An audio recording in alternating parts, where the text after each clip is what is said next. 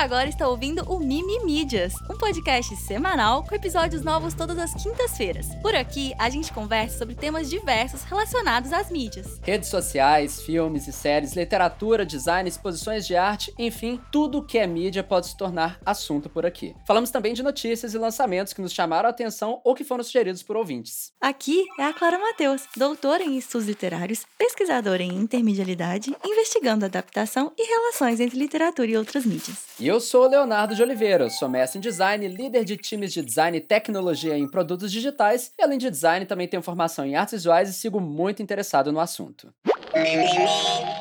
É bom ter você aqui no Mimi Mídias. E aí, Clara, como vão as coisas? Tudo bem com você? O que, que você conta? Tá tudo bem, Léo. Essa semana eu fiz a minha estreia no plantão do Meteoro. Foi muito legal. Muito é, gravei vídeos lá pro Meteoro sobre a viralização de Hilda Furacão, que acabou que foi um assunto que a gente nem comentou aqui, né? E o outro assunto que eu gravei foi sobre a Gypsy Rose. São dois assuntos que a gente não chegou a comentar aqui, mas tá lá no canal do Meteoro Brasil, se vocês quiserem ver como é que ficou minha participação por lá, foi bem divertido, foi bem interessante. Clara toda chique lá, adorei, tá? Eu vi, eu vi só, só o da, da Rio do Furacão e eu adorei as imagens do Rodrigo Santoro, só queria dizer isso. é muito legal.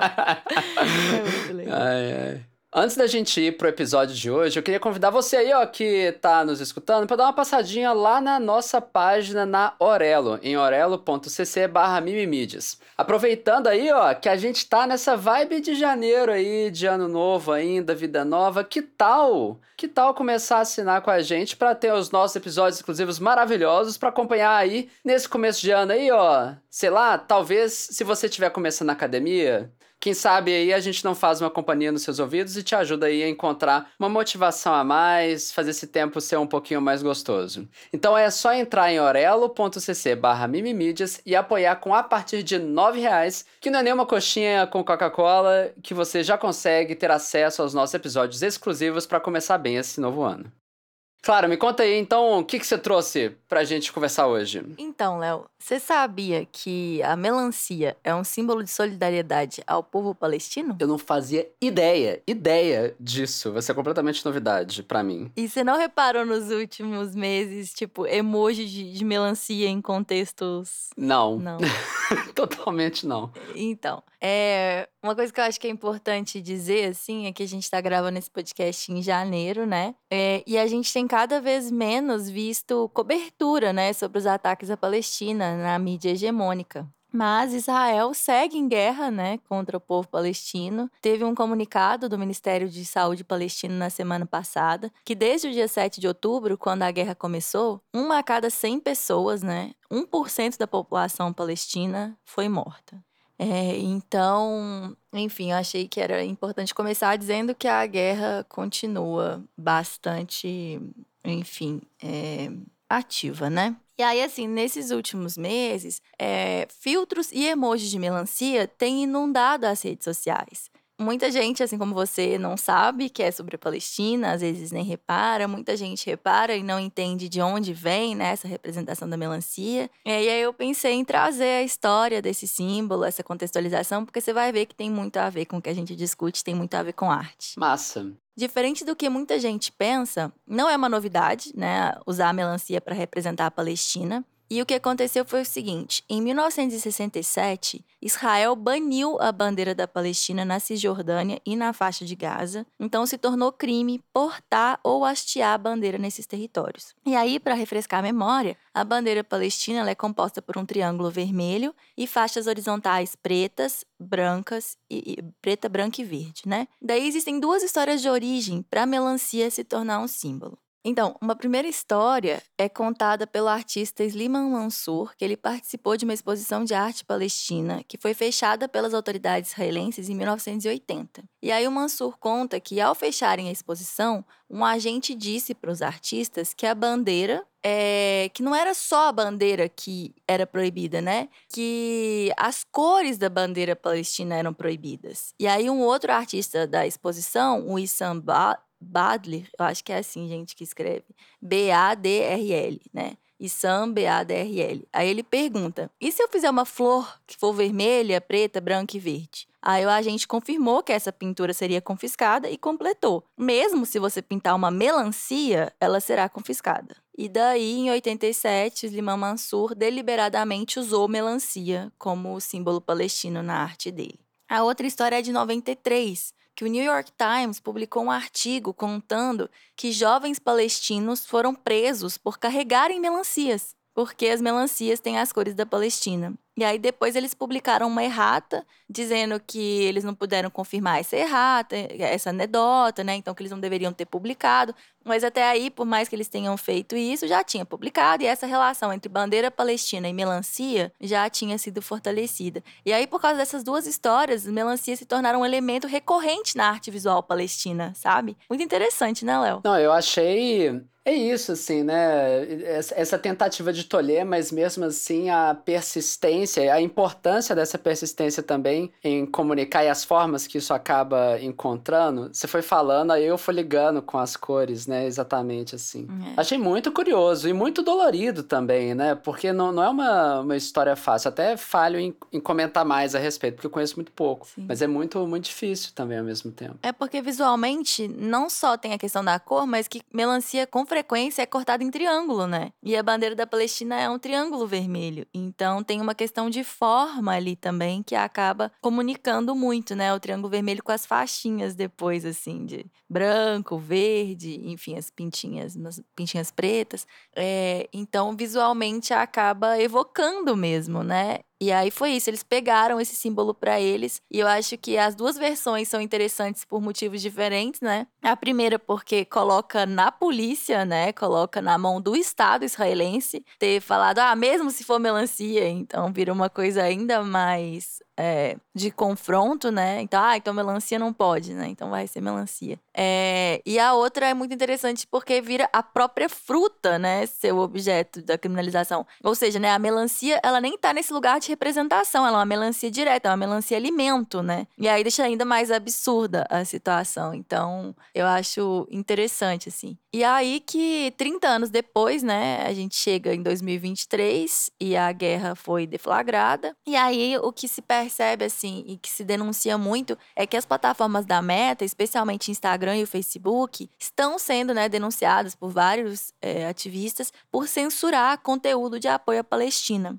Né, silenciar criadores palestinos, diminuir alcance de textos e conteúdos a respeito da Palestina. E aí a melancia, de novo, ela vai se tornar relevante, ela vai se tornar estratégica, né? É porque você demonstra o apoio à Palestina de uma forma mais discreta e mais difícil de ser filtrada e censurada do que usando, de fato, o emoji da bandeira. Faz sentido, né, Léo? Não, faz super. Eu fico pensando nessas formas de tentar traficar significado de alguma maneira. Sim. Me remete é, um pouco quando eu penso, sei lá, nas músicas uh, da ditadura, especificamente aqui no Brasil, né? Que havia censura, justamente, mas que existe uma forma que, beleza, não dá, mas a gente sempre arruma um jeito, né? Tipo, tem que ser comunicado, acaba sendo comunicado. E problemático a questão do, enfim, da meta, né? Faz sentido. E aí, assim, existe um desdobramento interessante no uso da melancia em ambiente digital, que foi o Filter for Good do TikTok, né? No TikTok existe um programa que ele vai remunerar os usuários que fazem filtros para a plataforma, né?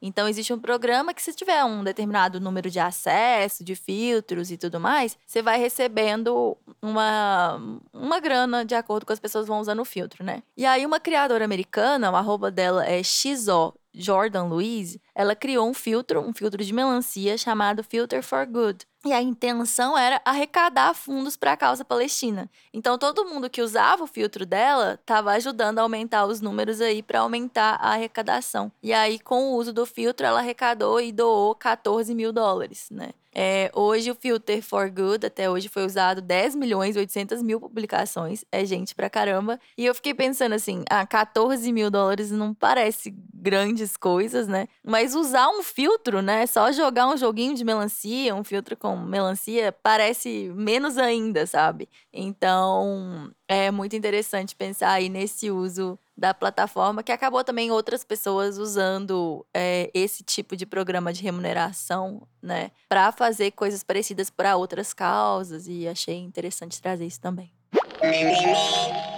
Então, Clara, Você viu que a Wacom, que é aquela empresa de mesas digitalizadoras, você viu que ela lançou uma propaganda utilizando ilustrações feitas por inteligência artificial? Léo, eu vi isso por alto, mas assim, é um negócio tão ridículo que nem sei. Ai, ai, ai, ai. Pois é. Então, então bora lá, assim. Qual é, né? É, faz tempo, inclusive, que a gente deixou de ter o bloco oficial de inteligência artificial aqui, né? A gente. Porque ainda tem acontecido muita coisa sobre o assunto? Tem. Mas nada tão bombástico, né? Nessa frequência tão frequente, justamente. Mas eu queria comentar essa gafe, né? Que é, é isso, ridículo, sei lá. O que aconteceu? Para quem não sabe, eu acho que vale contexto, né? A Wacom é a empresa mais tradicional de mesas digitalizadoras que tem no mercado. Sempre muita, muito referência, assim, na comunidade de ilustração e arte digital de forma geral. E as mesas digitalizadoras da Wacom são muito anteriores a, sei lá, o Apple Pencil, que te permite desenhar no iPad, por exemplo. É muito anterior disso tudo. E basicamente, os produtos da Wacom foram durante muito tempo a melhor forma de desenhar no computador sem ser com o mouse. E rapidão, só porque eu não sei se todo mundo é familiarizado, mas os produtos de entrada dessas mesas digitalizadoras, que antes a gente chamava de tablet, inclusive, antes de tablet existir, é, elas basicamente eram e são, né, trackpads no qual você desenha com a caneta especial, mas o desenho não aparece no trackpad sim na tela. Então tem esse efeito meio bizarro de você desenhar na mesa, mas olhando para frente. Não sei, é meio desnorteador. Você já teve essa experiência, Clara? Já. Sei lá. A minha irmã, né? Minha irmã é ilustradora. E aí, então, a minha irmã tinha. E eu acho muito legal, porque ver a pessoa usar como cursor, né? Porque acaba que quando você tá desenhando ali, às vezes você nem tá desenhando exatamente, mas você tá usando como cursor, assim. Eu sempre achei muito engraçado. Parece um pouco, né, com o trackpad, o mouse, assim, de notebook, né? Mas realmente, hoje em dia, é muito estranho pensar que a gente tem, tipo, a nossa tecnologia do dia a dia, né? Que é o celular com toque. Você vai fazer um story seu dedo você vê desenhando e pensar num mega profissional usando um equipamento em que ele nem vê no, no, no desenho aparecer é muito engraçado. Eu nem nunca tinha reparado tanto que parece tecnologia de, sei lá, 1950. É muito, é muito esquisito, assim, e é uma, uma, como é que fala? Uma falta de transparência na interação, sabe? É, tipo, é. Tem uma coisa a mais no meio do seu caminho, a é. sensação é. Mas de alguma forma é melhor que mouse. Uhum, Pelo menos é claro. é isso, É, né, porque assim. tem um formato parecido, né? Tem um é espaço isso. delimitado que você pode configurar, você pode ver, enfim, a proporção, mas é engraçado chamar atenção. Eu nem nunca tinha pensado tanto que parece maluco hoje em dia usar uma tablet que não tem tela, né? Que é só um, é, um, um trackpad. É. Enfim, a Wacom é desse tempo, sacou? Uh, e aí, referência para pessoas ilustradoras digitais. E a Wacom é totalmente dependente dessas mesmas pessoas ilustradoras, enquanto mercado que compra as suas mesas de digitalizadoras enquanto ferramenta de trabalho. Aí, claro, eis que eu me esbarro lá com um vídeo muito bom de Megan, que a gente pode encontrar no arroba Megan Rose Ruiz, com Z no final, lá no Twitter, comentando que essa mesma Wacom teria feito uma propaganda de Ano Novo, celebrando o Ano do Dragão, usando ilustrações feitas unicamente, Gente. unicamente por IA. Tipo, não teve nenhum esforço de limpar a parada, sabe? Porque assim, tem arte por IA que a galera pelo menos ainda se esforça em resolver aquelas inconsistências e bizarrices que a inteligência artificial gera, né? Pra tentar deixar a coisa um pouco mais adequado pra gente ver, né? E, e parecer uma, algo de verdade, né? Não, não parecer só aquela coisa que acaba saindo. Nem isso eles fizeram. A coisa feita ali pela Wacom é só cuspida direto da IA, recortada e colada ao lado de um produto que eles estão vendendo. E um produto, claro, que vai ser utilizado por quem? Justamente pelas pessoas que são mais afetadas por esse uso sem reflexão crítica de arte gerada por IA. E que tá aqui a Wacom, né, não contratando ninguém para usar suas mesas digitalizadoras na propaganda que ela veiculou. Aí assim, as ilustrações, a, a, ilustração, né, quando você vê lá e, e, bate o olho no primeiro relance, ela até que é bonitinha, é um dragão fofinho, em vermelho ciano, bem estilizado e tudo mais,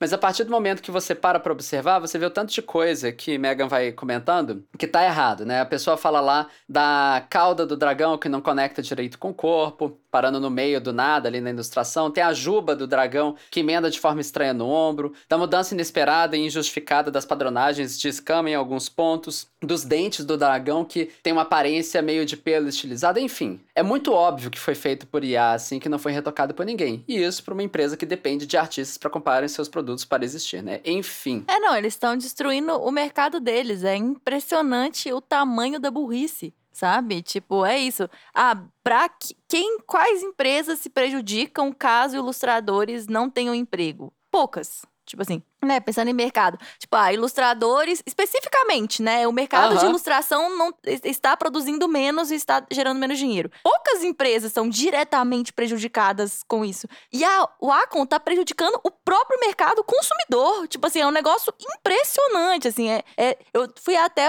atrás, assim, eu não sei se você vai chegar nisso, mas se eles fizeram algum comunicado, se eles já pediram desculpa, se eles já falaram sobre isso, enfim, você sabe dizer? A, adiantando, o que, que eles fizeram? É, deletaram o post e não Nossa. comentaram nada. Nossa!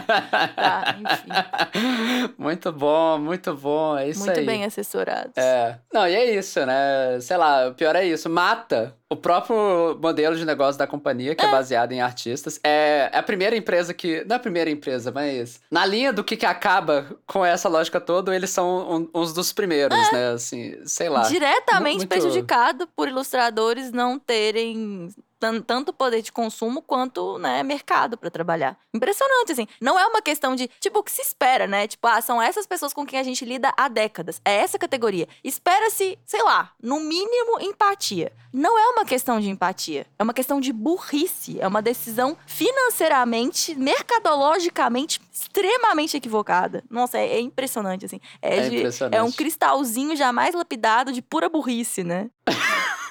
Não, é, é Não, e, e de ganância, porque quanto custa uma propaganda contratar ilustrador? Meu Deus do céu, considerando, né, o, o recado Não. que isso passa pro mundo. Gente, ai meu Deus. Oh, Não, e o pior, né, assim, a, essa mesma ilustração, ela tava numa propaganda no próprio feed, mas tava na capa da Wacom também. Nossa, Aí eles tiraram senhora. também. Tipo, lá do, do perfil do Twitter, sabe? É um entendimento, assim, extremamente errado do público, das dores, é, das pessoas que consomem. É um posicionamento ainda mais errado do ponto de vista de sustentabilidade de negócio, enfim. E aí, só uma observação, assim, e as generativas, elas já são parte, tá, do fluxo de trabalho de muita gente que trabalha com imagem, né? Seja para geração de imagens do zero, efetivamente, seja para brainstorming, ou seja para edição de imagens com ferramentas, sei lá, tipo do Photoshop, que você vai corrigir o enquadramento, vai aumentar um pouco a imagem, mudar alguns pequenos detalhes. Isso já é parte do dia a dia. Então, o problema aqui não é só o uso de imagens e conteúdo gerado por inteligência artificial, mas que tem os seus problemas, né? Mas que vale a pena ser discutido ali, entendido um pouco melhor. O maior problema é esse uso não crítico das ferramentas, assim, que causa essa espiral aí, ó, linda de cocô que, é. que a não, gente tá vendo. Eu discordo, Léo. Eu acho que é tudo problemático. Tipo assim, qualquer uso eu acho que ele precisa ser discutido. Eu acho que é só ainda mais pior, sabe? Eu acho que adiciona uma camadas ainda piores o fato de da forma como foi usada, né? Mas eu acho todo o uso questionável. Eu não consigo passar esse pano. Quanto mais eu penso sobre isso, quanto mais eu entendo como se treina o modelo de linguagem, tanto os modelos de linguagem quanto os modelos de geração de imagem, menos eu acho que dá para passar pano. Porque as pessoas estarem fazendo a, as coisas não exime a coisa de problema, sabe? Tipo, o fato de ter uhum. entrado pro fluxo de muitos profissionais não faz com que a coisa não seja problemática. E eu acho que o problema tá muito na raiz da forma como é, essas, esses modelos são treinados. E pelo fato de que eles precisam de violação de direito autoral para funcionar. E, e eu, então eu não acho que dá para passar pano nenhum, sabe? E eu acho que estar sendo usado não exime de culpa nem a empresa, nem qualquer pessoa que opta por usar. Enfim, minha eu... opinião eu acho que é importante falar aqui, porque você, você tem a justo. sua e aí eu tô aqui. E não quero, não quero parecer que eu concordo. Eu não concordo. Tá, justíssimo. O que, então, assim,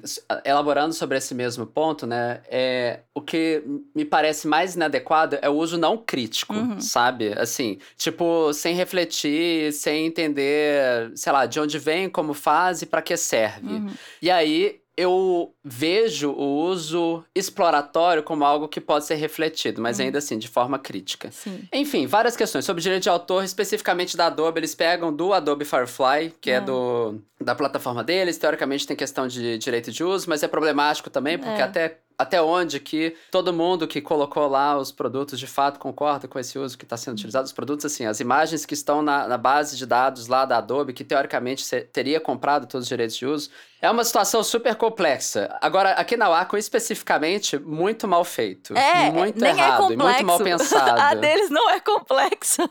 A deles é só ruim. É só uma decisão terrível, uma coisa mal feita, né? Enfim. E aí é isso. É... Apagaram. Nossa. Nossa. Mas os prints lá estão eternizados na thread que você encontra lá na conta lá de Megan, que nem eu comentei lá no arroba. E só mais um caso aí de mau uso, ainda por cima autopredatório, sobre a questão de toda inteligência artificial e generativa em arte. Antes da gente ir pro próximo assunto, eu queria re-recomendar aqui um exclusivo lá mais antigo, mas muito divertido, que eu acho que tem tudo a ver com esse clima de recomeços e reinvenções que ainda paira em janeiro, né? Vai ter gente que vai, vai ficar criticando aí, ó, de desejar Feliz Ano Novo ainda nas quatro semanas de janeiro, mas eu, eu ainda tô nesse, nessa vibe de, de ficar pensando. Que é o episódio exclusivo que eu queria recomendar, o X005, chamado Você Nasceu Pelado, Todo o Resto é Drag. E nesse episódio eu e a Clara conversamos sobre umas lições que a RuPaul dá em uma masterclass dela sobre autoexpressão, né? E como que a gente constrói o nosso guarda-roupa, mas mais importante, como que a gente consegue encontrar e transmitir a frequência da nossa própria forma de ser. É legal, assim, que é sobre repensar você mesmo, né? Então acho que tem muito a ver, é bem legal e eu acho que você pode gostar. Para escutar esse episódio e outros mais 18 episódios exclusivos que estão cada vez mais numerosos, é só entrar em orelo.cc barra mimimídias e assinar com a gente a partir de R$ reais. É bem facinho e tá legal demais. Léo, você viu que a caça aos 420 novos ônibus de Belo Horizonte chegou ao fim? Não. Você nem O- o sabe que o que, que é isso? É, eu, eu- assim, o que que eu. Eu não sei. Tinha aquela promessa, ah, vou quebrar a caixa preta de Belo Horizonte, não sei se tem a ver com isso. A gente tá em ano eleitoral municipal também. Não, não é nada disso. Não Ok, é nada ah, disso. tá. Gente, pra quem tá tão perdido quanto o Léo, em outubro do ano passado, a Prefeitura de Belo Horizonte anunciou que até o final de 2023, 420 novos ônibus estariam rodando nas ruas da cidade. Até aí, né? Enfim. Mas aí, esses ônibus tinham na traseira adesivada, numerado, né? Seguindo esse padrão. Esse é o número X dos 420 novos ônibus de Belo Horizonte. E aí continua, né, gente? Nada demais, é só uma prefeitura fazendo, um, enfim, uma, uma, uma melhoria aí no transporte público. Mas, no dia 26 de dezembro, a arroba podônibus no Twitter tweetou o seguinte. Álbum de figurinhas da BH Bus 2023. Aqui está o número 1. Alguém viu algum ônibus com a numeração diferente? Colhe ele aqui até a gente achar os 420. E foi isso, Léo. Aí esse tweet viralizou e ele viralizou tanto que ele foi visualizado mais de 8 milhões de vezes. Ele quebrou e muito a bolha de Belo Horizonte, sabe? E ele inaugurou uma verdadeira e muito dramática caça aos 420 ônibus. E foi tão viralizado que me surpreende muito você não ter visto. Você não viu nada sobre isso? Eu acho muito engraçado porque o quanto que as nossas bolhas têm algumas interseções, mas passam por cantos completamente diferentes e nem tem a ver Aham. necessariamente com assuntos distintos. Isso deveria estar no meu feed. Não está. Não está, Gente. definitivamente. Pois é, porque foi uma doideira, assim, tinha muita gente que. Muito, várias pessoas fizeram uma, uma fórmula de tweet que viralizou, que era tipo assim: ah, eu tô aqui não sei onde, lá em Pirapora do Sul, e tô totalmente vidrado com a caça aos ônibus de Belo Horizonte, sabe? Tipo. é, Aham. e aí as pessoas saíram tirando foto, né? Todo mundo que tava circulando pelas ruas fotografava todos esses novos ônibus. E aí essa página foi compilando, e não só isso, não só ele foi selecionando, como criou-se um layout de álbum de figurinhas muito lindinho, assim, onde colocava cada uma das fotos que as pessoas achavam de cada um dos ônibus, né? E aí a galera ia mandando e ele falava, tipo, ah, falta o tal, o tal, aquele outro e tal, enfim. E aí o pessoal fotografava quem tinha visto, olhava pela rua procurando esses específicos e foi muito rápido, assim, uma velocidade impressionante para eles encontrarem fotos de todos os veículos ou de quase todos os veículos. Ficou faltando, acho que dois, que depois é uma das empresas, né, que estão associadas à BH Bus, é, postaram na própria rede social, aqui tal, a gente ouviu que vocês estão procurando esse e esse, né, e postou eles mesmos. Terminaram aí de completar esse álbum de figurinha. Muito da hora, né, Léo? Eu achei muito da hora. Eu achei muito engraçada a escolha do número. Sério, 4 e 20? É isso mesmo? Não é, não é. Eu fiquei muito pensando, gente, sei lá, 419, 415, né? Ou se não, melhor ainda, 425, né? Cinco ônibus a mais. É, é, É, muito engraçado que eles tenham ido logo pro 420, né? Mas foram, foram pro 420. E muito legal. É, e o que eu achei mais curioso, Léo, de tudo isso, assim, não só o tanto que foi divertido acompanhar e o tanto que mobilizou, é, e o inusitado de tudo, né, álbum de figurinha de ônibus, foi que acabaram por desenvolver de uma forma espontânea uma brincadeira, na real, assim, era uma forma de fiscalizar o poder público disfarçada de brincadeira, né? Que nesse caso eles encontraram os 420 ônibus, mas eles poderiam ter descoberto, por exemplo, que só existiam 150 novos ônibus, né? Ou que, que a população de Belo Horizonte estava sendo enganada. Então, eu achei muito, muito incrível, assim. Tanto, né, acaba que a escolha de comunicação de numerar os ônibus, de fato, é muito interessante, porque a primeira. Quando, logo que eles começaram, eu pensei, gente, não vai ter escrito 420, eles vão ter publicado, sei lá, de 10 em 10, sabe? Esse aí tem 10 que são o número tal, 10 que são. Que é mais barato, é mais prático fazer do que de fato imprimir 420 diferentes e colocar. Mas assim, eu fiquei pensando que ia ter esse problema, não teve. Foi a escolha de comunicação de imprimir individualmente 420 adesivos, adesivar 420 traseiras de forma diferente. É, se provou muito interessante, né? Muito efetiva, já que realmente engajou a cidade, né? E a internet no geral, aí atrás dos 420. Enfim, achei, achei muito legal e achei que virou uma, uma ideia interessante de. É isso, assim, de, de ferramenta que possibilita essa transparência no, no poder público. Então, Clara, para fechar eu queria fazer um pouco diferente do que eu costumo fazer aqui, pelo menos na, nas últimas vezes que a gente conversou, e recomendar uma conta no Instagram, que foi onde eu encontrei né, especificamente esse trabalho, que eu fiquei completamente apaixonado. Não é exatamente quente, mas é bem legal e eu acho que você e as pessoas que estão ouvindo aqui a gente podem gostar bastante. E faz tempo que eu não comento de recomendações assim mais aleatórias, mas que me emocionam um pouco. Então, sei lá, você já conhece, já esbarrou com uma conta de mini curtas com o nome de We Love You lá no Instagram ou no TikTok? Assim, acho que não, mas vai, vai é, saber, vai saber. Eu acho que não. Eu vou olhar. Enfim, qual é? Qual é? Eu vou contando a premissa. É bem legal, tá? De verdade, pode entrar. A conta é do Andy Min e Thomas Sullivan e existe em todas as plataformas mais relevantes de vídeos curtos, claro, né? Tá lá no TikTok também, tá no Instagram, que foi onde eu encontrei, por isso que eu tô recomendando aqui especificamente, e no YouTube também. E os vídeos da conta se tratam de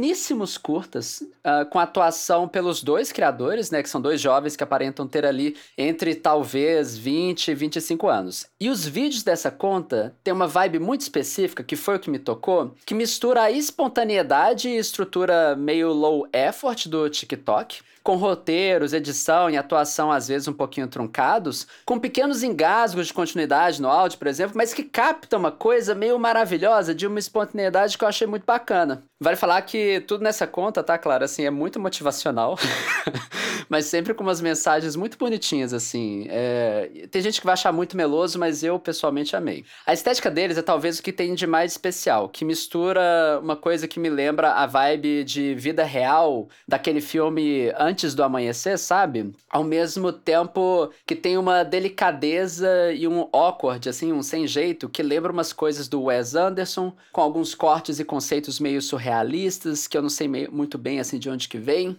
E claro, assim, não, não me bate por que, que eu vou falar agora. Ai, Mas essa conta foi o que eu já vi de mais próximo de cinema no TikTok.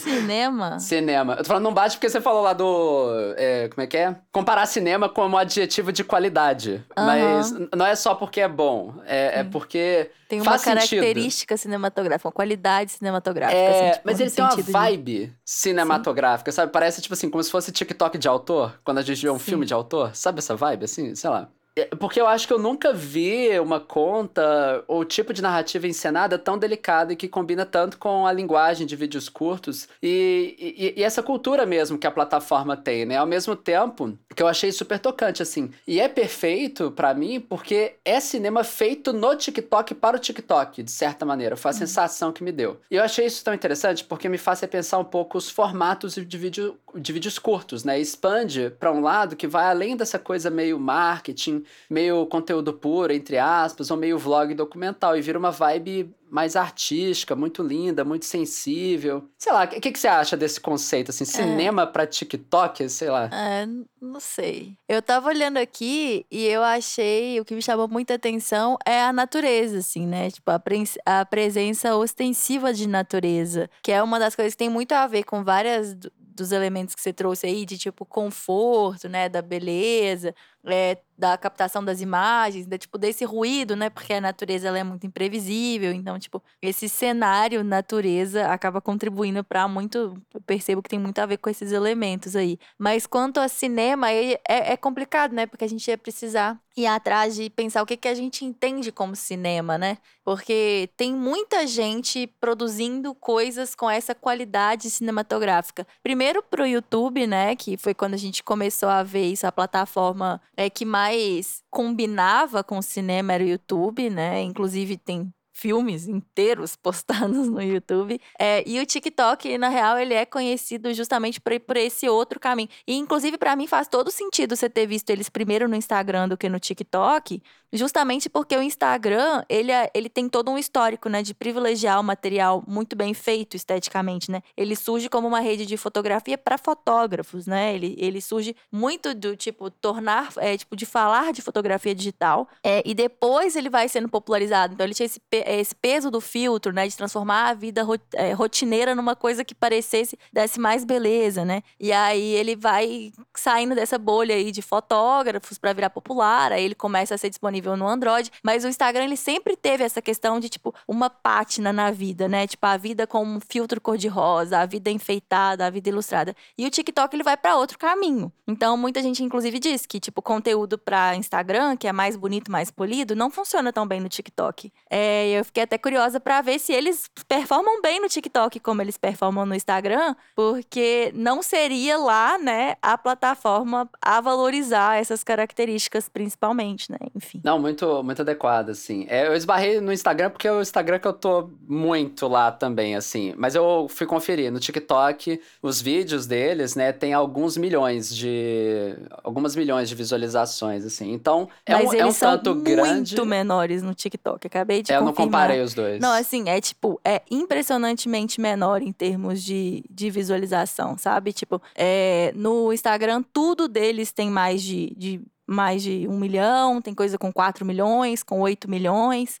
É, enquanto no TikTok, no total, eles têm 11 milhões de curtidas. Então, coisa que no, no Instagram tem 10 milhões, aqui no TikTok vai ter 1 milhão, 800 mil, 600 mil. Então, comprova aí essa minha teoria de que é mais, seria mais cinema para Instagram do que para TikTok. Assim, a plataforma grande deles é o Instagram. Enfim, sei lá. Adorei. Eu acho que você e os nossos ouvintes também vão adorar, assim. Eu gostaria de conhecer mais contas desse jeito, porque eu, eu tenho certeza que não são os únicos, né? Infelizmente é só em inglês, tá? Mas para quem é, ficou curioso aí, pelo menos com os visuais, eu acho que vale a pena checar. E eu recomendo especificamente um vídeo que tem o título Aren't You Worried? Que é, tipo, traduzindo, desculpa meu inglês, que é traduzindo, né? Você não tá preocupado? Que parece um bom ponto de partida, eu acho, assim, que ilustra muito bem tudo isso que eu falei e que eu vou deixar o link na descrição desse episódio. A conta lá no Instagram você encontra em arroba, underline, underline, we, underline, love, underline, you, né? E a foto de perfil deles é um sozinho de massinha amarela. É lindo e vale a pena conferir. Boa, Léo. Fiquei muito curiosa com a sua indicação e muito curiosa para pensar isso, né? Tipo, o que é que é ali que te faz pensar em cinema? Fiquei, fiquei pensando, o que, que é que você tá reconhecendo como cinema, sabe? Especificamente, qual característica é essa? É, mas adorei, eu quero, quero ir atrás, eu quero continuar pensando aí, né? Tipo, o que que num vídeo curto faz pensar cinema?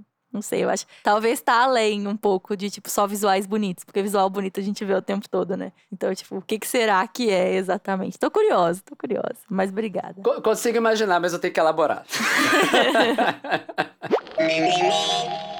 Antes da gente ir pro Mimi Mail, se você gostou dos assuntos que a gente trouxe hoje, por que, que você não deixa um comentário aí ó, na nossa caixa de perguntas no Spotify? É super simples, é só entrar nesse episódio ali no app do Spotify, descer um pouco a página e você vai ver um bloco escrito Caixas de Perguntas. E lá você pode nos contar o que, que você achou desse episódio, compartilhar aí suas percepções e o que mais, o que mais você quiser conversar com a gente, vem conversar com a gente. É sempre muito legal ler o que, que vocês têm para dizer e quem sabe aí não vira um Mimi Mail. Já aconteceu aconteceu, pode acontecer de novo. Então, bora ler um meme e-mail, Clara? Bora. Ó, do último episódio sobre resoluções de ano novo, né, que uh, um dos assuntos, né, que a gente acabou comentando sobre a ideia de ter o trabalho como uma parte um pouco menos central da nossa vida e buscar usar mais o nosso tempo com a gente mesmo, teve um monte de interações e comentários super legais lá no Telegram, exclusivo para apoiadores, inclusive tá uma delícia aquele grupo, super bacana. Enfim, daí eu vou pegar duas mensagens que me tocaram mais aqui, Clara. Primeiro, tem a mensagem enviada por MM, que é a seguinte. Me lembrou de um momento do episódio que o Léo acho que fala sobre trabalho também ser sua vida. E a Clara chamou atenção para o perigo disso ser mal interpretado. Tô sensível ao tema que tive um insight na terapia ontem que meio que o trabalho é o pilar mais sólido da minha vida e quando ele fica ameaçado eu reajo meio mal demais. Daí o Kaique responde: o meu também é. E é o de todo mundo, senão a grande maioria das pessoas que eu conheço, e isso me faz pensar numa questão geracional e se daria para generalizar assim. O pós-guerra ou boomers tinha muito disso, que trabalho liberta e trabalhar é ser forte e que é uma das coisas mais importantes porque você deve prover para a família, etc. E eu tenho para mim de maneira totalmente enviesada, as famílias que trabalharam mais a questão emocional são mais exceção que regra, porque a prioridade era dar a melhor educação, a melhor comida, etc. E isso vai muito da situação financeira da família, claro. Eu tenho amigos que são bem mais relaxados em relação ao trabalho e todos eles vêm de famílias mais abastadas. Os pais tinham mais chance de serem mais bem presentes também. Dinheiro é poder, poder é liberdade, e liberdade pode ser muito bem paz. Me tocou muito, porque eu me identifico muito com essas duas falas, assim, sabe? Tipo, me faz pensar sobre como que a gente tende a se definir muito pelo trabalho que a gente faz e o quão perigoso que isso é, porque o trabalho não é uma coisa 100% garantida e pode mudar constantemente. Uhum. Além do mais, tem esse moralismo, né, que existe sobre o qual a gente cresceu, né, que coloca todo o nosso valor na nossa capacidade de ser produtivo, né? Daí, eu acho muito lúcido quando o Kaique comenta que o privilégio de se libertar da sua identidade de trabalho, né, é muito calcada também numa questão de classe, né? Enfim, privilégios. Me fez refletir. É muito interessante, Léo, porque tá muito é, em consonância com o papo que rolou essa semana na internet, sabe? O Chico Felite, que faz podcasts. Hum. Ele tem um programa, uma editoria no Instagram dele que chama Eu Começo, que são pessoas que mandam histórias sobre o mesmo tema. E aí, essa semana, o tema do Eu Começo era histórias de geração Z no trabalho. E todas as histórias eram mostrando como pessoas da geração Z são pouco comprometidas. Tipo, como ah, tipo, ah, pediu demissão porque não quis fazer uma coisa determinada. Ou se recusava a fazer qualquer coisa específica. Tem uma história que eu achei muito engraçada, que era, ó, um chefe falou assim, ah, eu vou te dar um feedback sobre o seu trabalho. Aí a pessoa falou, não quero um feedback. então, tipo assim, essa, essa facilidade de impor limites ali nesse meio ambiente e que as gerações mais velhas vêm com muito desespero, assim, tipo, ah, intragável trabalhar com a geração Z, a geração Z é mimada, né, e tudo mais. Mas aí, assim, é uma coisa que o Twitter, depois aí foi reverberou no Twitter, o Twitter ficou, ah, meu Deus do céu, geração Z, olha só o que, que eles estão falando, assim, levaram muita gente da geração Z, levou pro pessoal, mas surgiu também essa conversa de sobre, isso não deveria ser uma coisa que a gente deveria louvar, que tipo, que eles colocam limites, eles estabelecem limites tão mais tranquilamente, sabe? É, sobre o que, que vão fazer, o que não vão fazer, porque uma das principais reclamações é tipo, ah, tudo prejudica a saúde mental. Mas, gente, é meio que real que o trabalho como funciona hoje, ele é péssimo, né, pra saúde mental de todo mundo envolvido nesse processo, e que a gente realmente vive uma dinâmica de muita exploração. É, então é interessante pensar nessas novas gerações estabelecendo limites, né? Porque se a geração inteira faz isso, o mercado de trabalho vai ter que mudar. É, é. Então, assim, eu, eu entendo que o Chico Feliz estava super indo numa. Era, era super uma, uma, brincadeira, né? Histórias engraçadas, divertidas. Não estava indo para esse caminho. É, mas eu acho interessante pensar se, se a geração Z não precisa ser muito ouvida, sabe? E se essa relação uhum. deles, no final das contas, só não é mais saudável, né? Porque uma coisa que eu ouvi também falar no, twi no Twitter é que tá mais difícil enganar a geração Z de que eles vão conseguir mudar a vida deles através do trabalho. Faz todo sentido também, sabe? O quanto que a gente não é muito ideologicamente cooptado a entender o trabalho como um caminho de salvação e o quanto isso não é furado, né? Enfim, fiquei, me estendi aqui, mas é porque realmente tem muito a ver com essa conversa que tá rolando essa semana aí também no Twitter. Esse episódio é um oferecimento das nossas pessoas apoiadoras. Então aqui vai o nosso agradecimento nominal para quem apoia a gente com 39 ou mais reais mensais. Então muito obrigado para Bárbara Biondini, Daniel Lemos de Moraes, Caio Augusto Cunha Volpato, Francisco Manuel, Kaique Antonelli Maurano, Vitor Carvalho, Carlos Eduardo Barros, Cisara Nogueira, Vitor Fernandes Neiva, Ângelos Paixão, Gabriel Nemer Neves, Raul Barros de Luna, Carlos Henrique de Andrade Brás e Mário Sérgio Firmo Silva. Muito obrigado de coração. Se você quiser comentar um dos assuntos que discutimos aqui no Mimimídias ou indicar um novo assunto pra gente abordar, saiba que a gente quer muito ouvir você. A gente tem salas no Discord só pra gente conversar sobre esses assuntos que a gente discute por aqui. Você pode entrar para nossa comunidade e trocar ideia com a gente em discord.mimimídias.com. O Mimimídias só é possível graças às pessoas maravilhosas que apoiam o nosso projeto no Orelo e no Catarse. Então vem você também conhecer a nossa campanha em orelo.cc barra mimimídias e catarse.me barra mimimídias. Quem apoia o projeto tem acesso a todos os episódios exclusivos que a gente já gravou e novos episódios exclusivos todos os meses. Esse episódio do Mimimídias foi editado pelo incrível Tanekoshima. A gente fica por aqui você pode continuar nos acompanhando nas nossas redes sociais. Toda semana a gente tem postado vídeos curtos no TikTok e no Instagram em arroba canal Mimimídias. Você me encontra no Instagram e no TikTok em arroba claramateus underline e no Twitter, arroba claramateus. E no TikTok e no Twitter você me encontra também em arroba leo underline BOS e no Instagram eu sou arroba leonardo underline BOS. Tchau! Tchau! Tchau!